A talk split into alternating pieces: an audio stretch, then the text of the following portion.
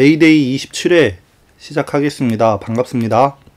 반갑습니다. 반갑습니다. 네, 오늘도 어김없이 자리를 함께 하고 계시는데 어, 좀 자세히 청취자 여러분들께 인사 좀 해주세요. 진보노동 뉴스 김 기자입니다. 음, 벌써 올해도 네, 3월 달이 지나고 네, 바야흐로 이제 4월 어, 이제 항쟁의 계절인 4월을 맞이하고 있는데요. 노동자들의 투쟁이 이제 어, 춘투 어, 학교 비정규직 투쟁 파워 총파업을 시작으로 해서 지금 투쟁이 가열차게 어, 진행되고 있습니다. 저 또한 기자로서 음, 역할을 잘할 수 있도록 어, 하겠습니다. 아, 네, 요새 절미 동지는 어, 집보다 광화문에서 보내는 시간이 더 많다고 하던데 어, 비슷 비슷해요. 4시간, 4시간. 아, 네. 절미 동지가 보고 싶은 청취자 여러분들은 어, 광화문 한가운데쯤에 있는 미대사관 언저리에 가시면 우리 절미 동지를 만날 수 있을 겁니다. 반전 반미 투쟁을 힘차게 어, 벌이고 있는데 오며 가며 응원의 메시지 부탁드리고요.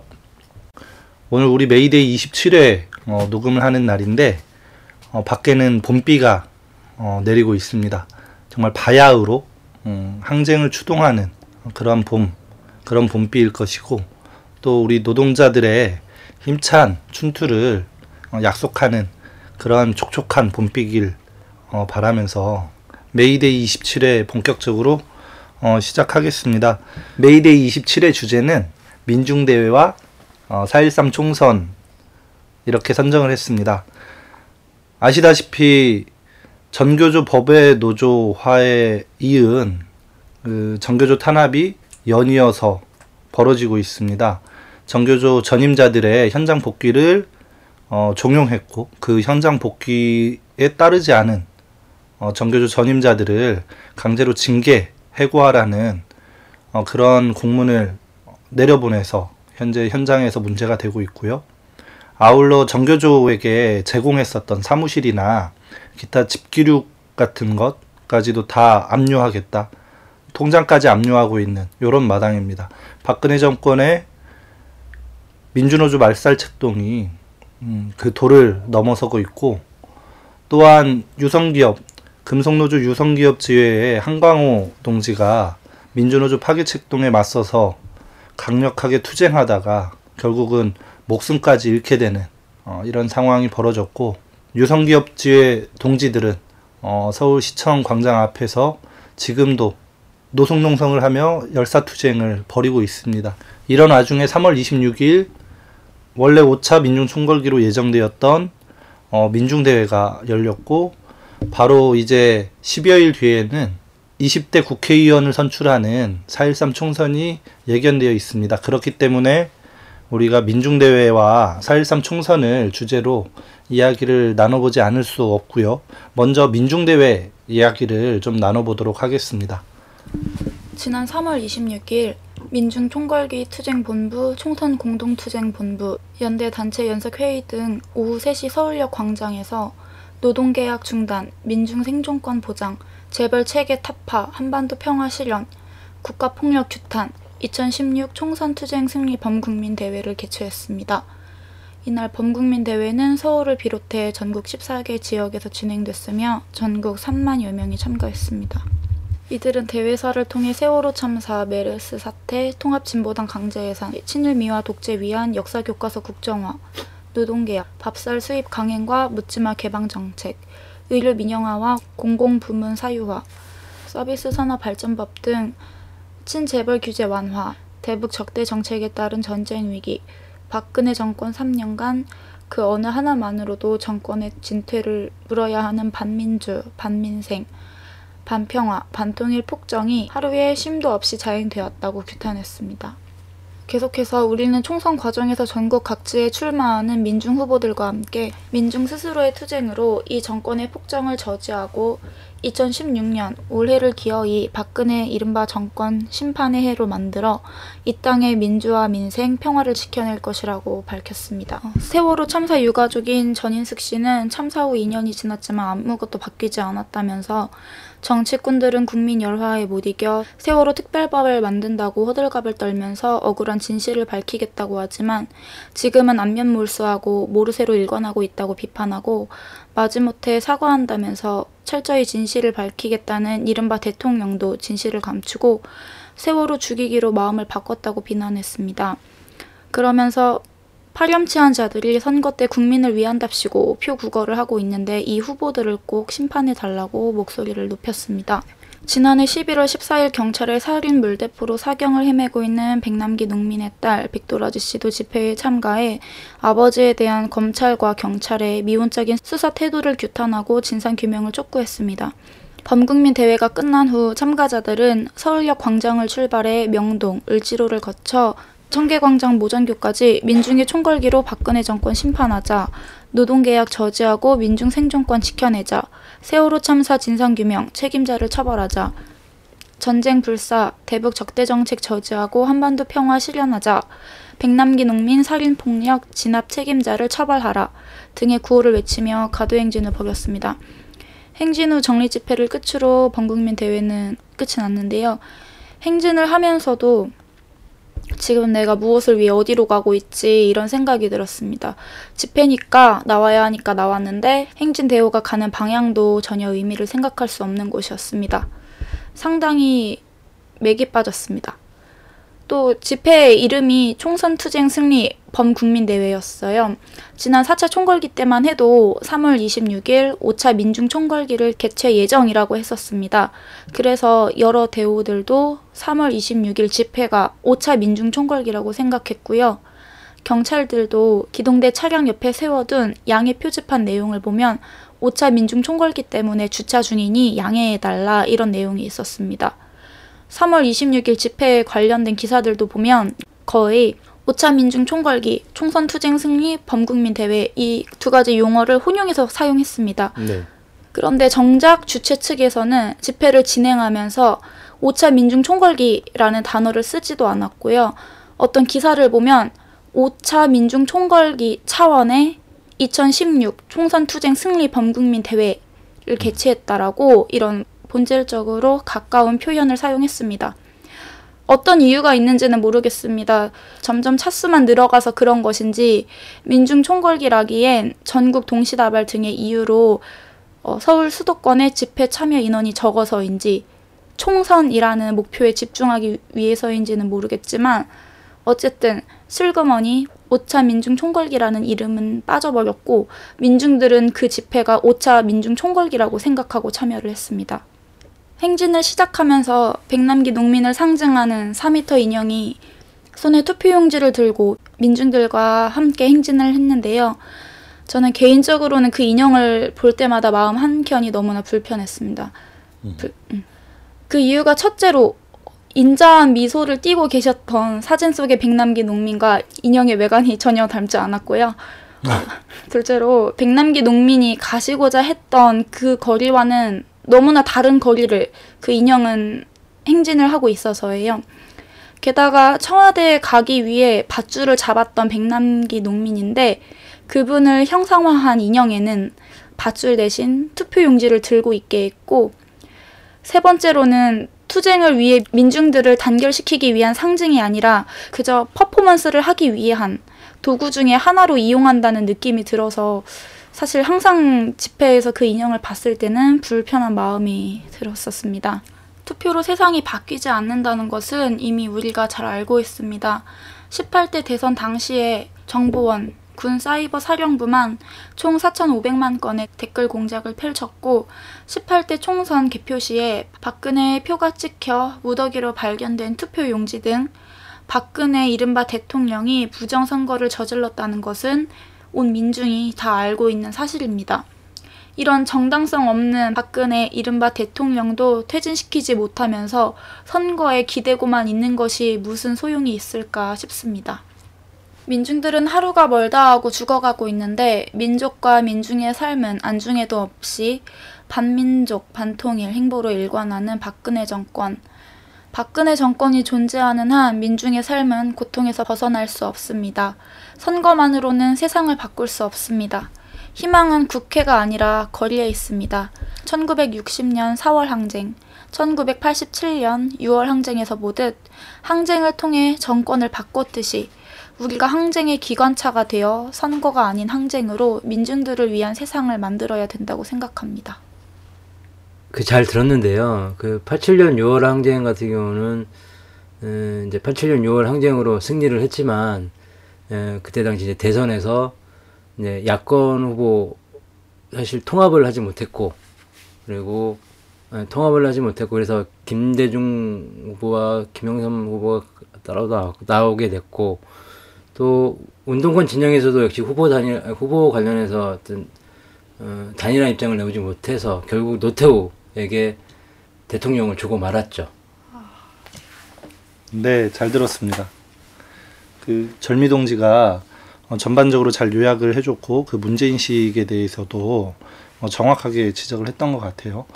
어, 실제로 과연 민중총궐기와 총선이 같이 양립할 수 있는 건가에 대한 의문, 의구심이 많은 분들이 있을 것 같고 어, 저 역시도 음, 그 민중총궐기와 총선 투쟁은 그 논리적 모순이다. 음, 이렇게 생각을 합니다.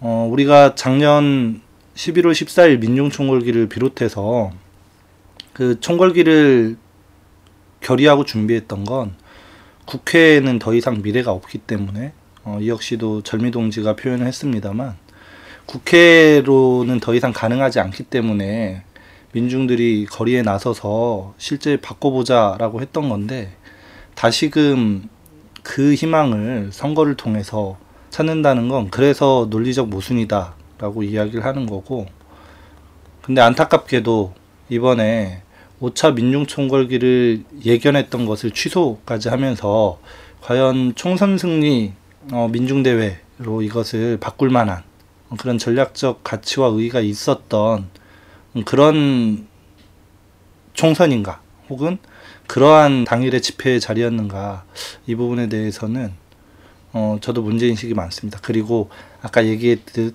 어 그 투표 인형, 음, 투표 인형에 대해서는 아마 보는 사람 모두가 그런 문제 인식이 있지 않았을까 싶고 그 사람도 너무 적게 모였어요. 음, 서울 같은 경우 어, 만 명을 예견을 했습니다만 그만큼 모이질 못했고 그리고 행진 관련해서도 왜 목적지가 원래 공지되었던 어, 서울광장, 어, 시청광장이 아니라 청계광장이었는지에 대해서도 좀 납득하기가 어렵고 그 차원에서 놓고 보면 유성기업 한광우 열사 투쟁이 당시에 서울광장에서 벌어지고 있었거든요. 어, 그것과 어, 과연 어떤 관계가 있는가 이런 의구심이 좀 들었는데 어, 절미동지는 조사하면서 뭐 그런 걸 혹시 알아보셨나요 추가로? 유성기업 투쟁이 진행되고 있다는 건 들었었는데 따로 알아보진 않았습니다. 김 기자님이 보실 땐 왜 그런 것 같습니까? 저도 그 왜 모정교로 했는지는 저도 잘 모르겠어요. 저기 지금 기아 자동차도 그 시청 그 국가인권위 옥상에서 계속 농성을 계속 하고 있잖아요. 그 시청광장에서는 이제 항공우 열사 투쟁이 진행되고 있었고 시청광장으로 어 그 행진로를 했으면 어떤 의미가 사실 있을 텐 있었을 텐데 모종교로 하는 것은 그러니까 청계광장이죠. 어, 저도 그 왜 그렇게 지도부가 거기로 어, 행진로를 잡았는지는 저 전혀 모르겠어요. 거기 어떤 의미가 있는지 아니면 무엇을 목적으로 했는지 저는 사실 지도부한테 물어보고 싶은 입장입니다. 근데 뭐 지도부 입장에서는 뭔가 의도가 있었겠습니다만 또 바라보는 입장에서는 우리가 1차, 2차, 3차, 4차 민중종궐기 때뭐 1차는 저들의 이제 차벽을 뚫지 못한 거고 2, 3, 4차 민중총궐기에서는 방향착오가 있었다라고 우리가 지속적으로 비판을 했듯 어, 이번 민중대회 행진 방향 또한 어, 방향착오가 있었던 거 아닌가 싶습니다. 그 의도가 어, 어찌되었든 어, 당시에 정말 지도부가 어, 투쟁을 할 어, 그럴 생각이 있었다면 열사 투쟁이 한창인 어, 서울 광장에서 같이 힘을 보태는 방향이 되었어야 하지 않을까 싶고 그랬다면 지금 또 이렇게 노숙농성을 하고 있는 걸로 알고 있는데 하다못해 그 열사 투쟁하는 곳에 천막이라도 설치할 수 있지 않았을까 싶은데 그런 기회를 스스로 발로 차버린 결과를 갖고 왔고요.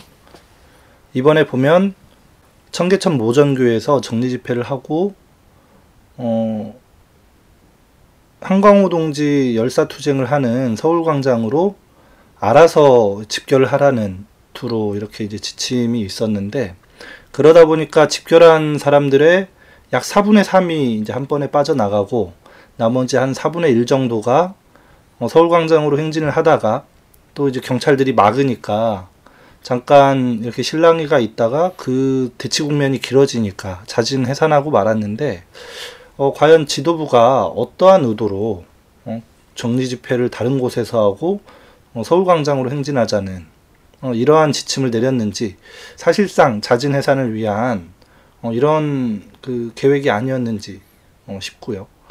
어, 그래서 전반적으로 그 전략적 의의 자체도 되게 문제인식이 있고 당일 그 판을 구성하고 집행했던 그 전술 운영 자체에 대해서도 좀 동의되기가 힘든 어, 그러한 민중대회가 아니었나 싶습니다. 차라리 청계광장을 갈 거면 광화문 그 세월호 광장 가서 정리 집회를 하든. 네 지금 맞습니다. 사실 2주기 이제 사실 이제 4월 16일이면 2주기인데 이제 그렇게 행진을 잡던가 아니면 예전에 2차 3차 때 했던 서울대 병원으로 이렇게 가던가. 어, 백남기 농민이 계신 곳에. 아니면 뭔가 좀 의의를 둘 수 있는 그런 곳에서 정리 집회를 해야 되는 게 맞다고 생각하는데 저도 이거는 음, 도저히 이해가 사실 안 돼요. 안 되는 거고 음, 제가 생각할 때 이제 이번에 3월 26일 날 집회는 애초에 사실 총선 공투본이 이제 발족을 해서 지금 하고 있는데 사실 민중총공기 본부 외에 있는 그 단체들이 그대로 사실 총, 총선 공투본에 있거든요. 공투본에 있고 총선을 위한 이제 그 기구로 이렇게 해서 만들었는데 어, 애초에 이제 이번 3월 26일 날 집회는 총선을 위한 집회로 목적을 해서 사실 진행됐었고 구호 자체가 박근혜 정권 심판이었단 말이죠. 이- 이 그리고 이제 그 집회 현장에서 보면 각 그 정당 후보들이 나와서 이제 후보 어, 선전을 하고 어, 그랬는데 에, 5차 민중 총궐기라고 보기에는 너무나 사실 좀 그- 규모면이나 근데 내용, 구호 등 이제 내용적인 측면에서도 그렇고 전혀 5차 총궐기에 걸맞는 집회가 아니었어요. 어, 철저하게 총선을 위한 집회였고 그 행진어도 마찬가지고 어, 전반적인 제 느낌으로는 그렇게 보여집니다. 원래 규모는 1만 명 목표였어요. 1만 명 목표였는데 이 반도 안 되는 사실 규모라고 들었는데 네, 전반적으로 지역에서 한 14곳, 사실 부산 같은 경우는 23일 날 먼저 진행을 했어요.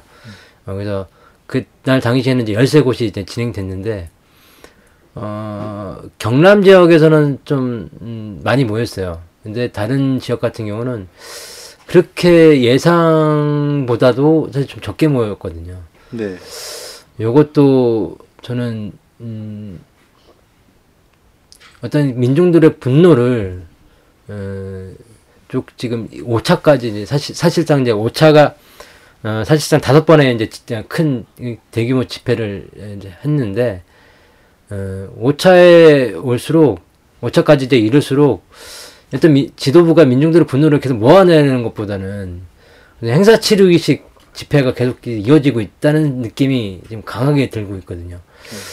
이거 이제 지- 지금 박근혜 정권이 4년째 이제인데 어 올해 총선이고 이제 내년 이제 내년 말이면 대선인데 하루 빨리 민, 이 노동자들의 그리고 이 민중들의 분노를 모아서 박근혜 정권 퇴진을 시켜야 함- 하고 그 시기를 빨리 당겨야 함에도 어, 어, 진보 진영이 이렇게 하고 있다는 것 자체가 전 사실 좀 전 납득이 잘 안 가는 부분입니다.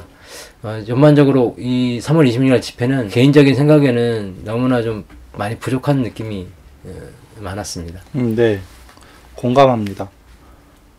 실제 총선 승리 결의를 위한 민중대였는데 결의가 됐는지 모르겠어요.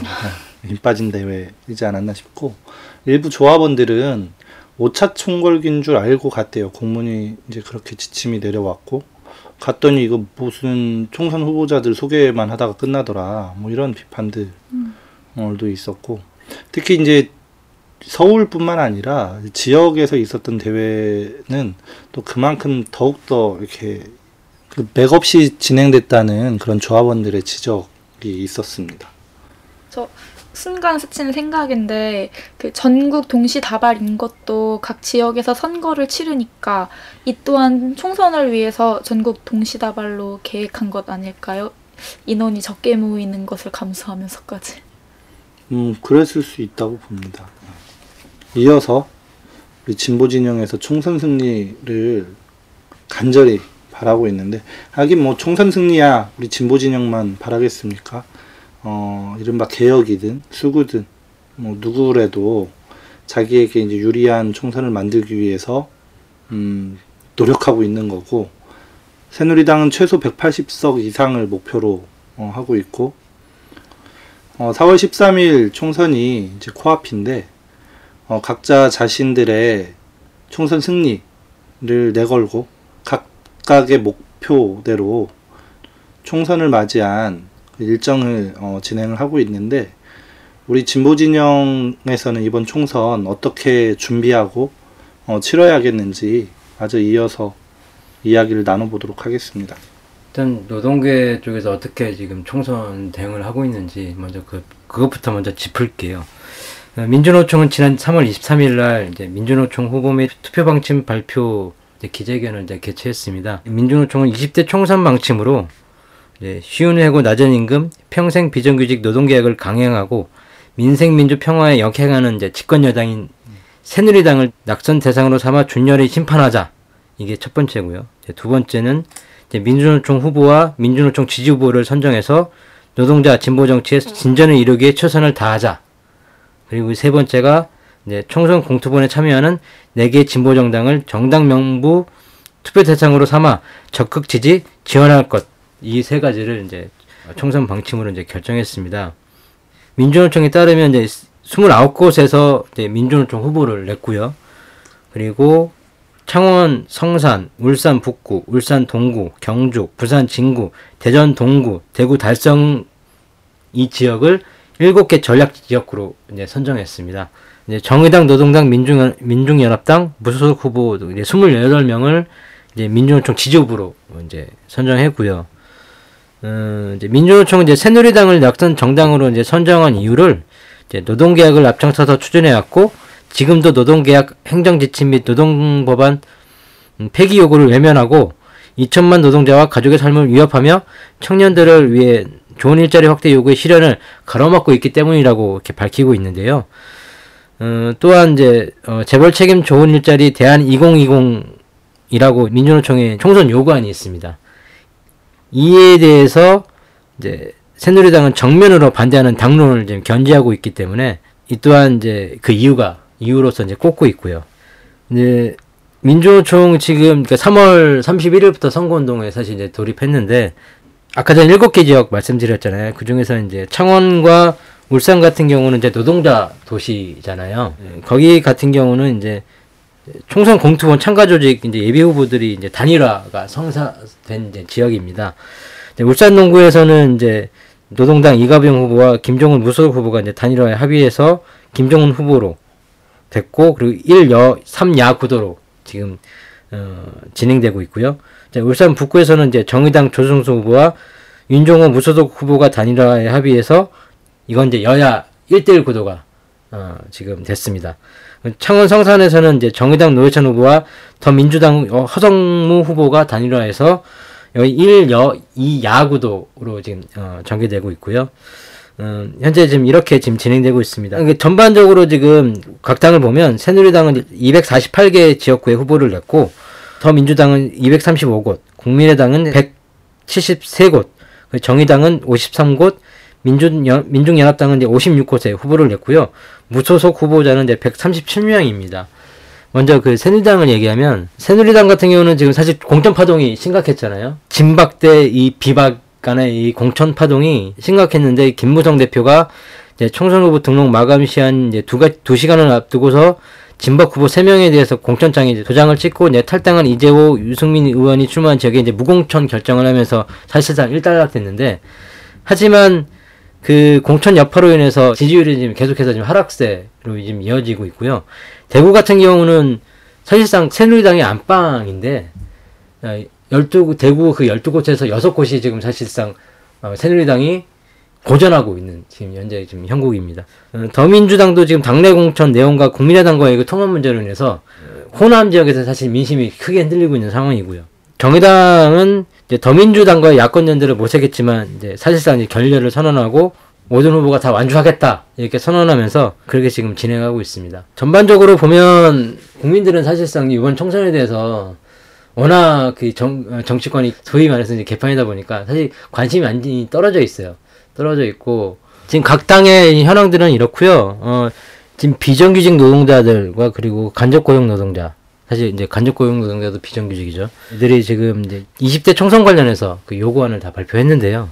비정규직 노동자들은 지난 3월 31일 날 이제 천만 비정규직 노동의 피눈물이 이제 멈춰야 한다면서 이제 천만 비정규직 그 노동자 권리 보장 및 법 제도 개정을 요구했습니다. 그 내용을 보면 상시 지속적 일자리의 정규직 고용 원칙 제도 수립, 비정규직의 사용 사유 제한 제도화, 파견, 파견 법 폐지, 간접 고용 특수 고용 노동자의 노동 기본권 보장, 차별 시정 제도의 실질 효과성으로 어, 차별 철폐, 최저임금 1만 원 인상, 비정규직 노동자의 참정권 보장 등을 공동 요구안으로 이제 밝혔고요. 부문별 고용별 형태별로도 그 요구안을 이제 밝혔습니다. 그리고 기술 서비스 간접 고용 노동자 권리 보장과 진짜 사장 재벌 책임 공동 행동에서도 지난 30일 기자회견을 열고 각 총선 후보자들에게 어, 요구안을 이제 발송했는데요. 공동 행동은 가장 기본적으로 보장돼야 할 단체 교섭권, 단체 행동권, 고용 안정에 대한 어, 부분을 이제 시급한 의제로 선정하고서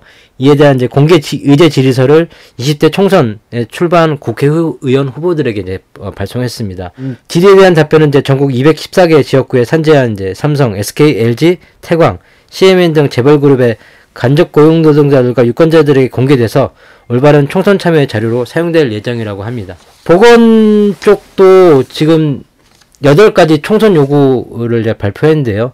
지난 이제 16일이죠. 3월 16일 날 그 보건의료 인력법, 영리병원 방지법, 지역 거점 공공병원의 지역주민위원회 구성의무화법, 건강보험 국고지원 확대법, 지역별 어, 병상 총량제법 등 5대 의료 계약 입법 요구와 그리고 모성 정원제 실시, 진주의료원 재개원을 비롯한 공공의료 정상을 위한 국정조사 결과 보고서 이행, 그리고 국회 내 의료 공급 체계 혁신 포럼 구성된 3대 정책 요구를 포함한 8가지 총선 요구안을 발표했습니다.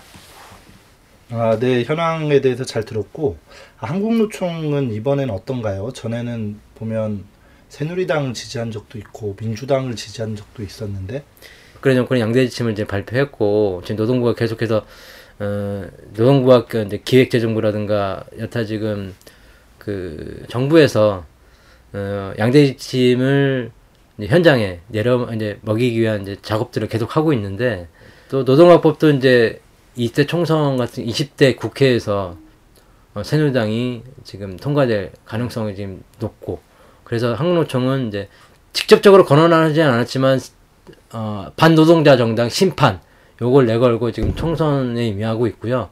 하지만 일부 어, 한국노총 그 간부들은 지금 새누리당의 어, 후보로 몇몇은 이제 등록한 걸로 알고 있습니다. 어, 상층부의 변지야 어제 오늘 일이 아니니까 뭐 놀랍지도 않습니다만 어, 한국노총 역시도 그 이 박근혜 정권의 그 노동계약과는 계속 싸우겠다는 어, 그런 의지 표명 정도로 어, 이해를 해도 무방할 것 같습니다. 어, 그럼 구체적으로 우리 총선 승리에 대해서 이야기를 좀 나눠야 하겠는데요. 그럼 과연 뭐가 어, 승리겠느냐? 어, 이, 이 부분을 얘기하는 게참 어, 쉽지 않은 건 뭐 조심스러워서는 아닙니다. 뭐 우리가 팟캐스트를 하면서 또 뭐 눈치 보는 사람들이 아니기 때문에 뭐 조심스러워서는 아니지만 되게 복잡 미묘하기 때문인 것 같아요. 어, 현실적으로 총선을 어떠한 시각으로 바라보느냐에 따라서 그 총선 목표가 이제 각각 이게 달라질 것 같은데요. 민주노총 홈페이지에 떠 있는 한상균 어, 위원장의 그 이제 편집글에 나와 있는 표현은 제가 좀 읽겠습니다. 노동자가 중심에 서서 만들어낼 새로운 진보 정치. 이번 총선은 그 출발입니다. 2017년 대선 투쟁 전까지 희망의 설계도를 동지들의 바람까지 담아서 만들어내겠습니다. 함께 만듭시다. 이렇게 표현을 했어요. 한상균 위원장은 총선 승리라고 말했지만 이 표현으로 놓고 보면 이번 총선은 별 무게중심이 없다고 봐도 무방하지 않나 싶기도 하고요. 이렇듯 민주노총 내에서도 총선을 바라보는 관점과 입장이 제각각 다른데 어, 그럼 김 기자님 어떻게 이번 총선을 바라봐야 하고 그 우리 어, 우리 노동계급의 옳은 관점에서는 어, 어떤 식으로 이렇게 총선 투쟁을 전개해 나가야겠는지 어, 말씀 좀 부탁드릴게요.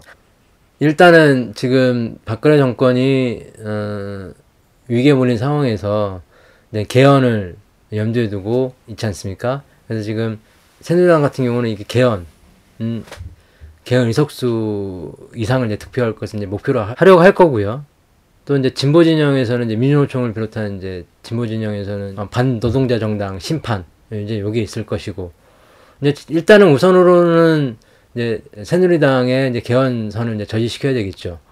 어, 그런 게 하나 있을 것이고 또 하나는 이제 지금 현재 민주노총 후보를 비롯한 29명의 민주노총 후보와 그리고 어, 이제 진보 개혁적인 정당, 뭐 정의당, 노동당, 민중연합당 요 당이 있을 텐데 이 당이 사실상 뭐 그러니까 민주노총 후보를 비롯해서 민주노총 지지 후보들 있잖아요. 그 후보들이 어, 당선을 목표로 하겠지만 당선되지 않, 않더라도 유의미한 네, 득표를 해서 이제 이런 지금의 박근혜 정권을 이제 심판하는 부분 그리고 이제 박근혜 정권의 이 무능하고 어, 포갑적인 이 정치를 국민들에게 이제 알려내는 부분 이런 부분이 또 있을 거고요. 또 이제 내년 대선을 이제 바라보면서 이제 총선을 이제 교도부로 해서 진보정당 간의 이제 통합적인 흐름을 이제 만들어가는 거. 요게 좀 있지 않을까 생각됩니다. 이제 좀 두서없이 말씀을 드렸는데 일단은 새누리당 심판이 있을 거고요. 그다음에 이제 두 번째로는 현재 지금 노동자 후보와 지지 대한 선전. 그러면서 정말로 이제 노동 중심의 진보 정당을 이제 만들기 위한 흐름 조성 요것이 있지 않을까 싶습니다. 예, 그, 그 제대로 된 노동자 정치 세력화가 필요한데 이번 총선을 제대로 된 노동자 정치 세력화의 계기로 만들자는 이야기들이 있어요. 구체적으로 그럼 어떤 결과가 나와야 그런 계기가 되는 건가요? 이번 이제 4.13 총선을 이제 대응하기 위해서 어, 민주노총과 전농 등 이제 그 대중단체들이 가설 정당을 사실상 이제 이, 하다가 접었잖아요. 네, 접었는데, 음, 저는 이제 이런 이제 총선을 위한 급박하게 이렇게 정당, 그 진보 정당을 이렇게 뭐, 뭐 가설 정당 같은 걸 만들어서 하기, 하는 것이 아니라 진보적인 의제를 가지고 그리고 선거를 위한 정당보다는 일단 장기적인 이제 안목을 가지고 선거에 매몰될 것이 아니라 일단 항쟁을 위한 진보 정당으로서 항쟁을 추동하는 그리고 항쟁의 지도부가 되는 그런 노동 중심 진보 정당으로서 이 정, 진보 정당이 건설돼야 하는데 어떤 선거를 위한 정당으로서 만들어진다 그러면 이건 오래 가지도 못할 뿐더러 또 그 선거에서도 승리할 수 없다고 봐요. 저는 이제 계속 이제 내년에도 대선이 있는데 선거를 위한 정당보다는 선거를 임하는 그냥 과정에서 어떤 진보적인 의제를 발굴하고 그 정책을 생산하면서 투표의 어떤 결과에 연연할 것이 아니라 민중들의 어떤 분노 어 이것들을 좀 모아내고 생산할 수 있는 그러한 진보 정당으로 돼야 되지 않을까. 이번에 그래서 이제 그 가설 정당 같은 경우는 참 그렇게까지 나간다는 것은 저는 맞지는 않다고 봐요. 아, 네. 참 좋은 지적 이라고 생각합니다. 실제 이번 총선을 통해서 어떤 구체적인 뭐 목표를 어, 어떤 구체적인 뭐 의석을 몇 개를 달성하겠다 어, 이런 목표보다는 이번 총선을 계기로 우리 노동자 민중들의 변혁 지향성을 극대화시키고 그 과정에서 과연 어떤 것이 정말 진정한 그 정치 세력화냐, 어떤 것이 노동자 민중을 위한 정치 세력화냐, 어, 이런 논의들을 풍부화하고 그런 원칙들, 이런 것들을 정립해 나가는 그런 과정에서의 어, 총선 투쟁이 돼야 하지 않을까 싶고요. 또 한켠에서 보면 많은 사람들이 노동자 정치 세력화 해야 한다고 이야기를 해요. 그러면서 노동 중심의 진보 통합을 또한 이야기한단 말이죠. 그런 이야기는 누구나 다 합니다. 그럼 과연 노동 중심의 진보 통합이라는 게 무엇인지 그것은 어떠한 경로로 될 것인지에 대한 그런 방향성, 그런 시간표가 제시돼야 하는데 그런 건 없어요. 어, 그냥 막연하게 이렇게 하고 혹은 자기 정파, 어, 자기 정치 조직들이 내세운 그런 요구, 그런 이해관계, 그런 시간표가 마치 노동자 민중들을 위한 그 정치 세력화의 흐름인 양 이렇게 이제 왜곡해서 표현하기도 한다는 말이죠. 음, 저는 이번 계기를 통해서 그런 것들을 포함해서까지라도 전면적으로 이 노동자 정치 세력화에 대한 논의들이 어, 풍부 심화되는 그런 계기가 돼야 한다고 봐요. 저는 이제 그 지금 총선 이제 3월 31일부터 운동이 시작됐지만 지금 기존에 있는 정당부터 해서 민주노총과 전농 등이 민중 진영이 어, 물밑에서는 새로운 노동 중심의 진보 어, 통합 관련해서 이건 논의를 해, 해야 된다고 보거든요. 네. 이건 총선 그냥 총선 투쟁 임한다 그러면서 이제 밖에서 뭐 어, 뛰고 뭐 이런 뭐 이렇게 뭐 선거운동하고 이것도 있겠지만은 저는 물밑에서는 이런 흐름들이 조정돼야 된다고 저는 생각됩니다. 네. 어 이제 마저 좀 말씀을 드리면 어 총선이 이제 구체화되기 전에 어 민주노총 정치위에서 어, 가설 정당을 세우느냐 마느냐에 대한 논의가 어, 아주 첨예하게 진행이 됐었습니다. 근데 그게 민주노총뿐만 아니라 민주노총, 전농, 뭐 더 나아가서 연대체에서조차 어, 선거를 위한 가설 정당이 건설되어야 한다라는 주장이 있었는데 그게 마치 이제 공조직의 요구인 양 어, 이렇게 포장되었지만 사실은 그 공조직을 장악한 일부의 이제 정파 정치 조직들의 요구였던 거거든요. 그게 이제 다행히 민주노총 공조직 내에서 이제 반대 배격되면서 현실화되진 않았습니다만 이런 문제들이 참 심각하다고 보아져요. 그 가설 정당 건설이 무산되자 이제 일부 이제 정치 조직, 아, 일부 정파, 우리가 이제 흔히들 얘기하는 경기동부가 자신들이 주도해서 민중연합당을 이렇게 창당하는 어, 과정으로 되었는데 참 이름은 좋습니다. 민중연합당. 하지만 그게 정말 민중이 연합한 당인지에 대한 의구심도 있는 것이고 이들이 목표로 한 것이 과연 민중의 이익이냐 아니면 자기 정파의 이익이냐를 따져 묻지 않을 수가 없어요. 그런 차원에서 더 비판적으로 이야기를 하면 민주노총 홈페이지에 게시되어 있는 민주노총 후보 혹은 민주노총 지지 후보가 정말 민주노총이 지지하는 후보인지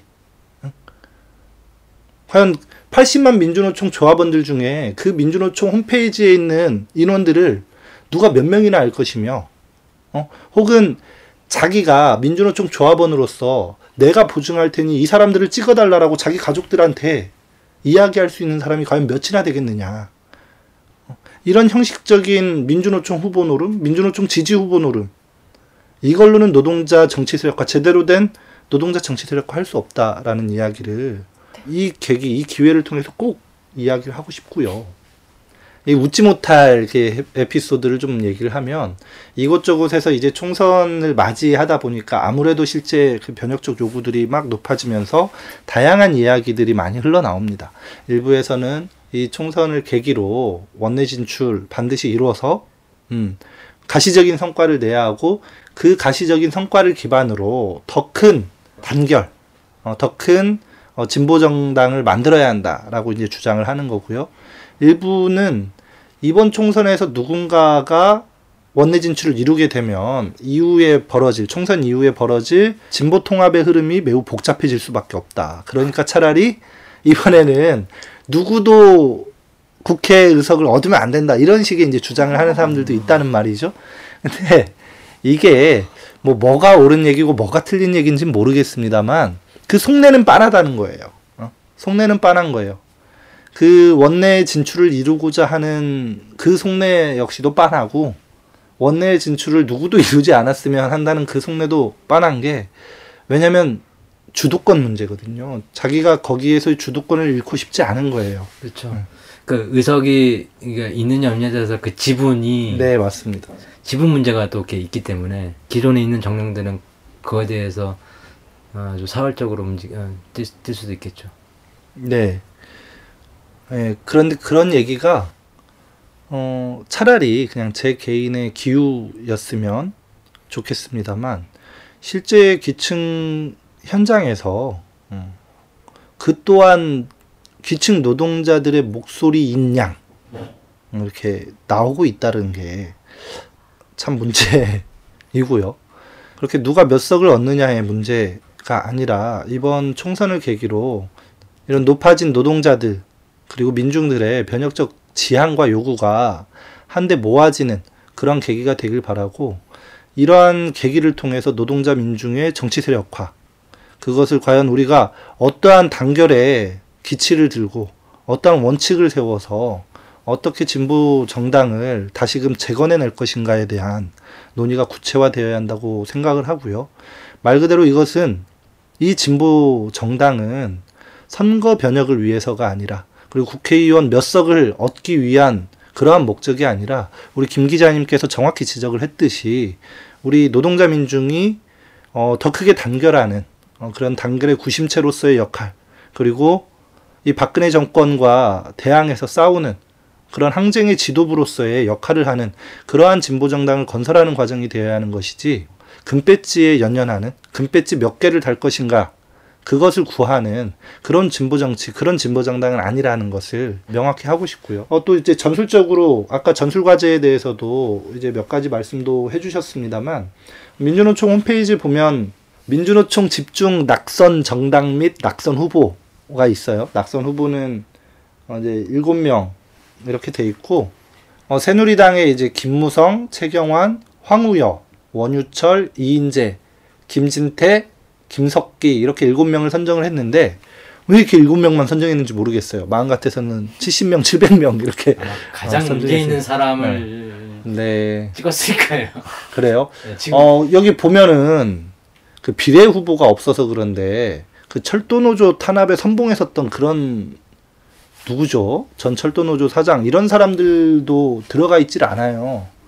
그래서 아무튼 개인적으로는 뭐 그 취지야 어쨌든 아 이거 불만이 많습니다. 왜 일곱 명만 선정해놨냐 어, 싶고 어, 총선 집중 낙선 정당은 어, 새누리당이니까 이 방송을 이 팟캐스트를 듣는 청취자 여러분들과 민주노총 조합원 여러분들께서는 꼭 염두해 주시길 바라고 제가 이사하고 맞이하는 첫 총선인데 우리 동네에 그 새누리당 정두원 의원이 그 삼선 의원으로 있더라고요. 이번에 사선째이던데 어, 나의 한 표가 어, 정두원의 낙선에 꼭 보탬이 되기를 어, 바랍니다. 아 아까 전에 그 철도 그 최연애 사장이었어요. 아 맞습니다. 네, 최연애 네. 사장. 이런 사람들 반드시 낙선 시켜야 하는데 어떡하죠? 꽤 앞번호를 받지 않았나요 비례대표? 그 제가 듣기로도 그런 거 같은 걸로 알고 있어요.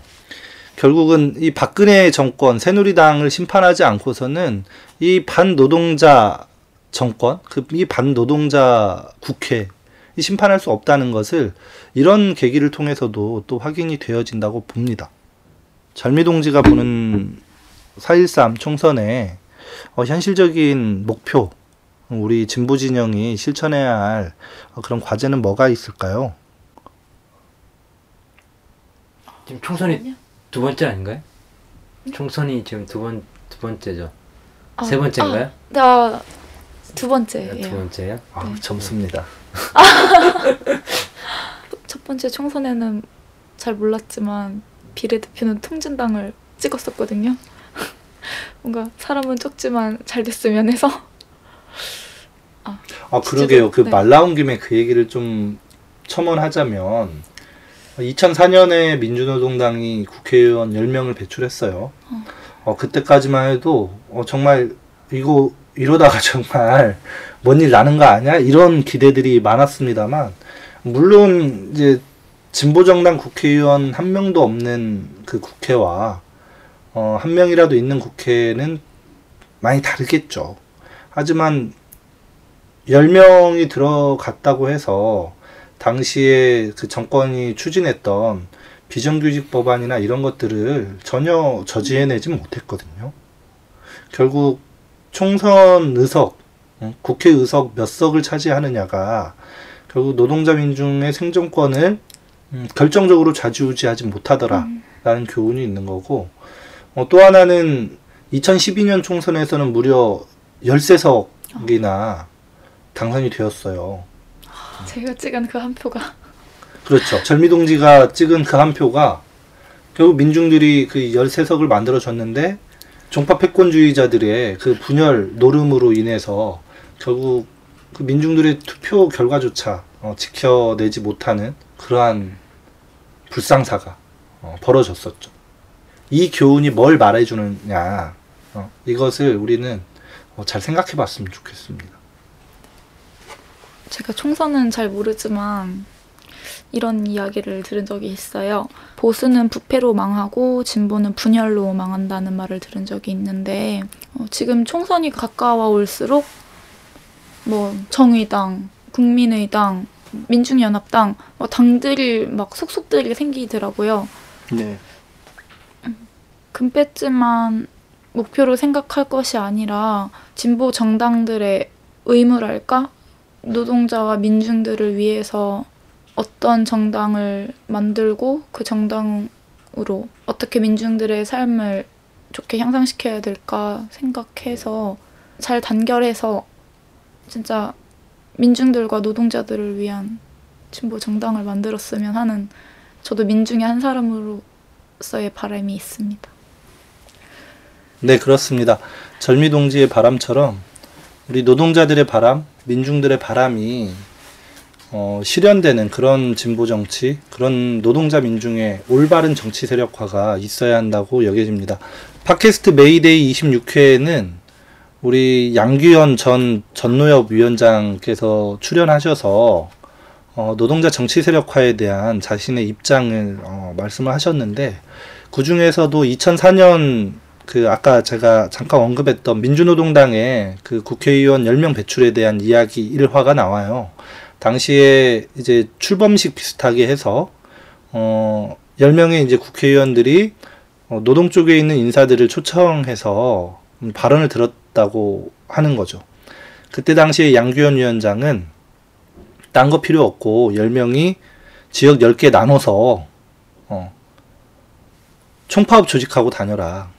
이 얘기 했다고 했거든요. 전 그것이 진보 진영이 만약에 국회로 입성한다면 국회의원으로서 응당해야 할 몫이 아닐까 생각하며 그 양규현 위원장님 말씀에 저는 전적으로 동의를 합니다. 저도 동의를 하는 게 예, 이제 국회의원 되면은 어떤 각종 이제 집회에서 발언하러만 와요. 이 발언하는 거 보면 인사하고 악수하고. 네, 제가 이제 취재하면서 많은 그런 것들을 많이 보는데 아, 이제 진보 정당이라면 이 발언만 와서 하러 오는 게 아니라 직접 어 어떤 투쟁을 조직하고 어떤 계속해서 이제 그걸 모아나가야 되는 그런 역할들도를 해야 되는데 전반적으로 이게 대부분들이 그 다 그랬던 것 같아요. 이 발언하러 하는 거. 안 좋아, 안 좋은 모습이었어요. 뭐 물론 누군가를 딱그 특정해서 지칭해서 뭐 잘했네 잘못했네를 뭐 따지기는 어렵습니다만 그 과정의 역사 속에 그 국회의원 배지를 달고 노동자 민중의 요구를 어, 실현하기 위해서 어, 분투한 의원들도 분명 있습니다. 어, 그들의 어, 기간의 노력을 모두 뭐 폄하하거나 우리의 진보 정당 운동 자체를 뭐 허무주의적인 경향으로 바라보자는 의미는 전혀 아니니까 그런 것에 대한 오해는 없길 바라고요. 다만 그 진보 정당 건설의 정도가 무엇인지 그리고 그 출마하는 국회의원에 출마하는 사람들의 마음가짐 자세는 무엇이 돼야 하는지 어, 정확히 짚자는 차원에서 다시 한번 언급을 한 것뿐입니다. 팟캐스트 메이데이는 어, 향후 그 노동자 정치 세력화, 어, 진보대 통합을 위해서 최선을 다해서 복무할 것을 청취자 여러분들께 약속드리면서 어, 그것을 위한 내용, 어, 원칙, 경로에 대한 이런 것들을 포괄적으로 함께 청취자 여러분들과 토론해 나가는 이런 기회를 어, 적극적으로 마련하도록 하겠습니다. 그러면 마치기 전에 그 오늘 팟캐스트 녹음한 소감 간단히 나누고 어, 인사하도록 하겠습니다. 박근혜 정권은 이제 2년도 안 남았습니다. 민중들은 벼랑 끝으로 내몰려 결국 죽음을 선택할 수밖에 없는데요. 제 한강호 어, 노동자가 그렇고 지금 광고탑 위에서 또 투쟁하는 노동자들이 그렇습니다. 민중들의 분노를 모아서 박근혜 정권이 하루빨리 전 퇴진시켜야 민중들이 그래도 좀 나은 삶을 살 수 있지 않을까 생각되고요. 총선도 그에 맞게 저는 통선 투쟁이 뭐 그렇게 된다고 생각합니다. 다음 시간에도 이 세상이 노동자 민중의 세상으로 바뀌는 길에 아 바꾸는 길에 저 역시 어, 제 역할을 충실할 수 있도록 어, 노력하겠고요. 어, 다음 시간에 뵀으면 좋겠습니다. 감사합니다. 다음번엔 준비를 더욱 잘 해오도록 하겠고요. 공부를 하면 할수록 진짜 이 세상의 주인은 노동자라는 생각이 들어요. 그런데 오히려 제대로 된 대우를 받지 못하고 있고 해서 진정 노동자, 민중이 이 세상의 주인이 되는 날까지 열심히 할 테고 노동자 민중들을 위한 세상이 되는데 우리 메이데이가 나침반이 되었으면 합니다. 감사합니다. 음, 네. 민중대회와 4.13 총선이라는 주제로 어, 27회 녹음을 진행했습니다. 4.13 총선이 코앞입니다.